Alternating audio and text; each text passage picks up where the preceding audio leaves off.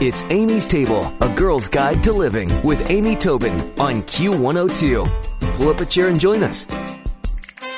Meathead Goldwyn is the founder of AmazingRibs.com, the hugely popular grilling and barbecue website known for applying the latest scientific research to America's favorite form of cooking.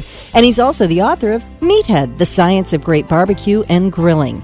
And he first began his food and drink career as a soda jerk in his parents' Sarasota restaurant, where his father affectionately nicknamed him Meathead. and he's joining me today on Amy's Table. Meathead, I have thought so much about you since the last time you were here. You taught me so many things and busted so many food myths for me. I can't wait to hear what you have to say about Thanksgiving turkey. Oh, it's great to be back. Uh, thank you very much. Uh, you know, since we talked last, the book made the New York Times bestseller list. Uh, no doubt, due to your thank uh, your kind words. Yes, it's all me. You can start sending the royalty checks to me. Congratulations. Well, it really is an incredible book. I mean, it's not only great recipes, but there's a lot of technique and just information to help a person be a better cook. Well, I'm flattered you think so. A lot of the ideas in there are uh, designed for the outdoor cook, but they apply just as easily for the indoor cook. Sure. Uh, we're going to talk about turkey today, um, and, and one of my favorite techniques is to spatchcock or butterfly the turkey to open it up and lay it flat, and you can do it indoors as well as out. And you know, it's funny. The first time I spatchcocked a chicken in a cooking class, I did it for a local ladies group, and my cooking school has cameras. And as I am cutting the backbone out of the chicken and they're hearing it crack and crunch, I swear to you, they all looked at me and one lady raised her hand and said, Can we do this with boneless, skinless chicken breasts? it, it, it, yeah, it, it it it can be quite a, uh, a crackling sound, but yeah, you know when you when you have this big ball of turkey, you have this big thermal mass, and heat really doesn't get into the cavity, especially if you stuff it. The the heat takes a long time to penetrate, and you end up overcooking the exterior of the bird while the heat slowly works its way down towards the rib cage and if it's stuffed to the center of the stuffing. So you get a really beautiful crispy skin but the meat just below that skin is often way overcooked and one inch from cardboard.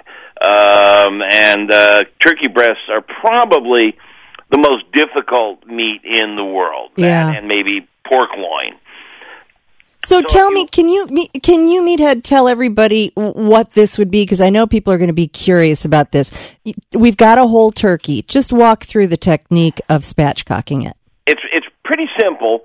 Um, it um, you take a you need a really good pair of kitchen shears. You can do it with a knife or a cleaver, but kitchen shears are my favorite way.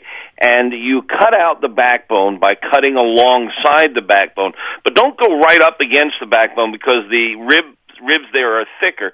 You move away from the ribs maybe a half inch or an inch where the ribs are thinner, and you cut the backbone out. And when you do that, you can lay the bird out flat, and you get three real benefits that way. Number one, you can brown the inside of the bird, which you can't normally do if it's a Norman Rockwell bird, a whole mm-hmm. round bird. And brown is beautiful. Brown is flavor. Brown is a chemical reaction that occurs when the proteins and the fats and the reducing sugars in the meat get heated up and they turn brown and they give you lots of wonderful flavor. So you can now brown what would used to be the cavity of the bird by laying it out flat. Also, you've made the bird thinner so it cooks faster. It's the thickness of the of the food that determines how long it cooks.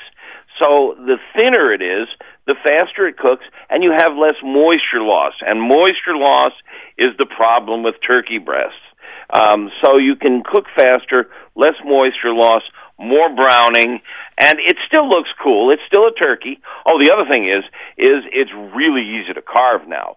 The one slice, both thighs come off, um, the breasts slide, slide right off.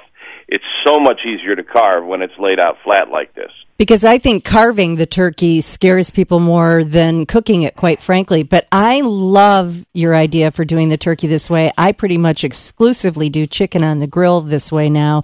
But yeah. I'm wondering in the oven, so a turkey's a, quite a bit bigger than a chicken. Can we spatchcock it and lay it out in, do we put it in a roasting pan, on a sheet pan if it's in the oven? And is it directly on the grill if you do it outside? You, what you do indoors is you just, you take your top rack, and you oil it so the bird won't stick, and you lay it right on top of the rack. Now, you are making a little extra effort for the cleanup because the bird will dirty that top rack, but it dissolves pretty easy with just a scrubby sponge at the end of the the day. Um, and you're going to put a pan not directly under it, but one or two shelves below, so that the air can circulate under it. When you put a bird in a roasting pan, you prevent the heat from getting on the bottom. And everyone who's listening has had this experience. You lift the turkey out of the roasting pan and it's beautiful golden brown on top and underneath it's tan and soggy and often undercooked. Yeah. And that's because the roasting pan, the sides block the heat. And often you have water down in the bottom. The water is 212 degrees at the most it's usually down around 175. So you're cooking the bird at 325 or more up above the top, but down at the bottom it's closer to 175. It's much slower cooking. So roasting pans are the bane of turkeys. They're the worst thing you can do for a turkey or just about anything. Get the food above the roasting pan where heat can circulate around it all over. You cook both sides evenly at the same pace. That's a great tip. And you know, the thing is though, with Thanksgiving, so many people are, we've got our sweet potatoes in the oven, our stuffing in the oven, this, that, and the other thing in the oven. So really, you'd be doing yourself a favor to instead get this turkey out on the grill anyway, wouldn't you? Oh, well, turkey, there's probably no meat that loves smoke more than turkey.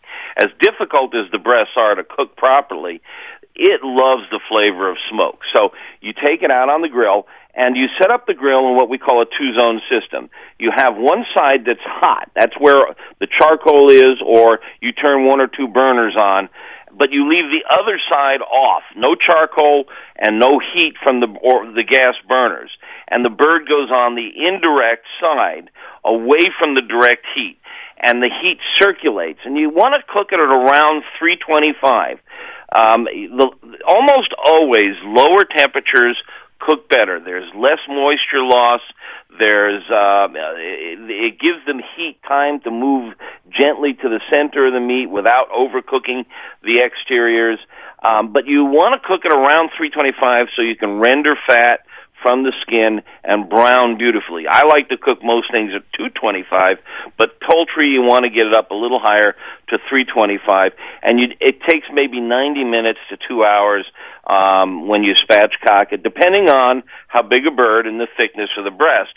And the way you know when it's done, and this is so crucial, it's the most important thing that anyone can do when they're cooking meats, or even my wife is the baker of the family when you're baking, is use a digital meat thermometer or food thermometer. Um, they the really good ones cost about thirty bucks they read precisely in four or five seconds.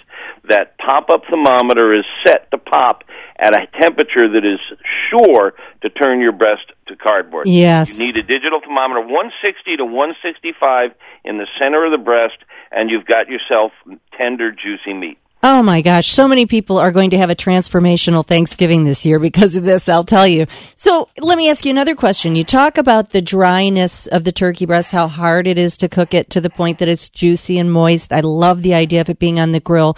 What about brining? I'm so worried you're going to burst my bubble on this, but what about brining? How do you feel about that?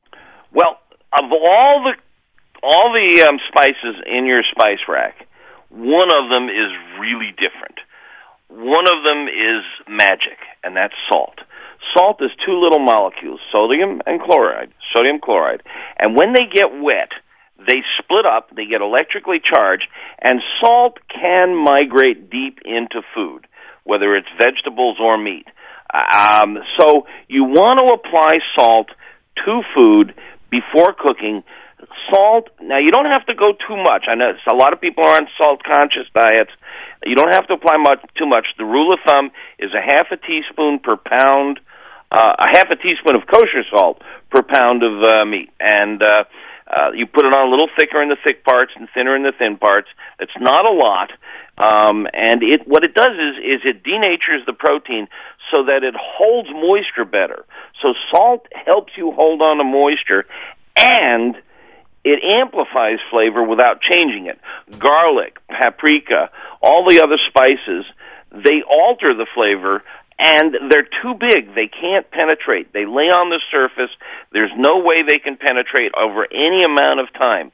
But salt does. So you want to get some salt on there a few hours before or even the day before so that it'll help hold moisture and amplify flavor. Um, and you don't have to put it in a giant tub that fills up the refrigerator so there's no room for pie. You always have to have room for pie. well, Meathead, I love speaking to you. Maybe we can talk you to come back, talk about holiday roasts and things, but anytime. Oh, we anytime. love it's this. It's always fun talking to somebody who knows food like you. Oh, well, thank you. Well, you're the one who really knows it. You're te- you're schooling all of us every time you come on. But you've got to check out the book. It's called Meathead: The Science of Great Barbecue and Grilling. You've also got to check out Meathead's website. It's amazingribs.com. I'll put a link on amy-tobin.com, but spatchcock that turkey, put the gravy ingredients underneath, or, or throw your turkey on the grill. This is going to be a very delicious Thanksgiving.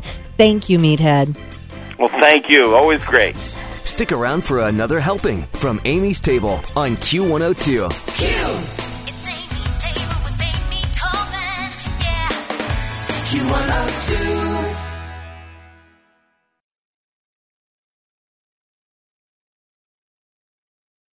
Kristen here, reminding you not to do things. What I mean is, with same day delivery for everything from gifts to groceries, you only have to do the things you want to do. To not do the other things, visit shipt.com. That's S H I P T.com.